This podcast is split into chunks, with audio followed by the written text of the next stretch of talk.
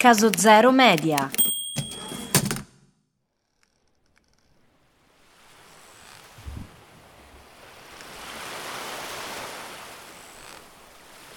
Ruggero da Fiore fu assassinato il 30 aprile dell'anno 1305, lo stesso anno in cui il sovrano francese Filippo IV il Bello aprì un'inchiesta formale contro i Templari, coloro che avevano cacciato il comandante del Falcone perseguitandolo a vita.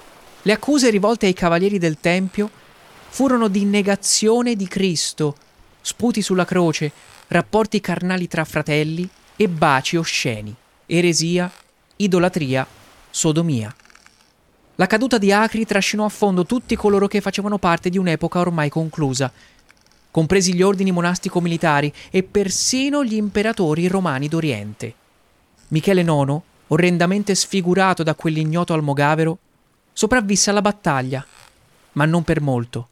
Tentò con tutto se stesso di sorreggere il traballante impero che si avviava verso una naturale conclusione, finché, debilitato da quelle tredici coltellate, morì, anche se qualcuno afferma che sia morto dal dispiacere dopo che gli assassinarono il figlio. La corte bizantina continuava a marcire dall'interno, senza risparmiare nessuno, senza pietà. Ma di lì a poco sarebbe stata conquistata definitivamente dall'acerrimo nemico dell'Est, riorganizzato in un vasto impero che avrebbe minacciato l'intero Occidente, quello ottomano. In questa tempesta di mutamenti, gli almogaveri continuavano a combattere, sterminare e razziare, come spiriti vendicativi che seguivano l'infernale impulso di lanciarsi nell'eterna caccia selvaggia e proseguivano la loro vendetta catalana senza mai trovare appagamento. L'intera Tracia fu assoggettata a quegli indiavolati, che da quel momento in poi diedero inizio a una famelica scorreria che durò mesi, anni devastando la terra dei Bizantini fino alle porte di Costantinopoli, dove l'imperatore Andronico II stava rinchiuso, impotente, mentre le legioni infernali infuriavano fuori dal suo uscio di casa. Silence of the darkness La vendetta in memoria del rinnegato fu consumata lentamente incursione dopo incursione. La furia almogavera dilaniò l'impero romano d'Oriente.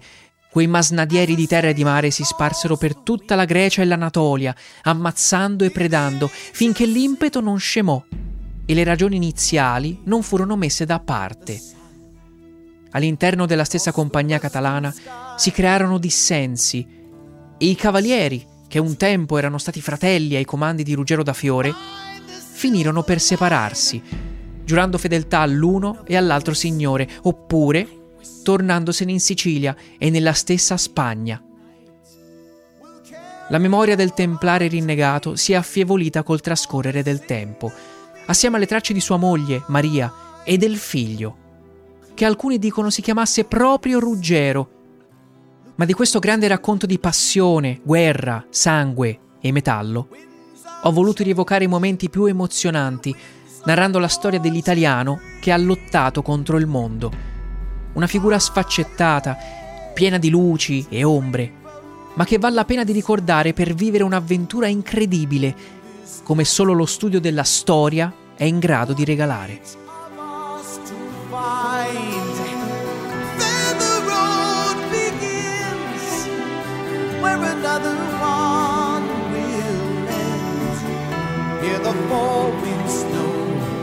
who will break and who will bend,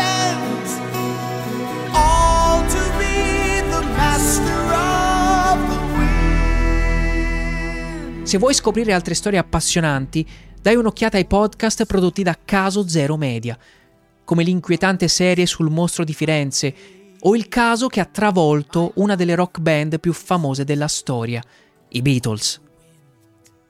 Se invece vuoi restare tra le emozionanti pagine della storia antica, seguimi nel mio appuntamento settimanale dal titolo Leggende affilate, il podcast dove racconto di grandi battaglie, imprese eroiche e vicende soprannaturali gli stessi autentici episodi che fanno da ispirazione per i miei romanzi, come l'ultimo pubblicato, La stirpe delle ossa, che puoi trovare in libreria e tutti gli store online. Io sono Lorenzo Manara e ti ringrazio per l'ascolto. Alla prossima avventura.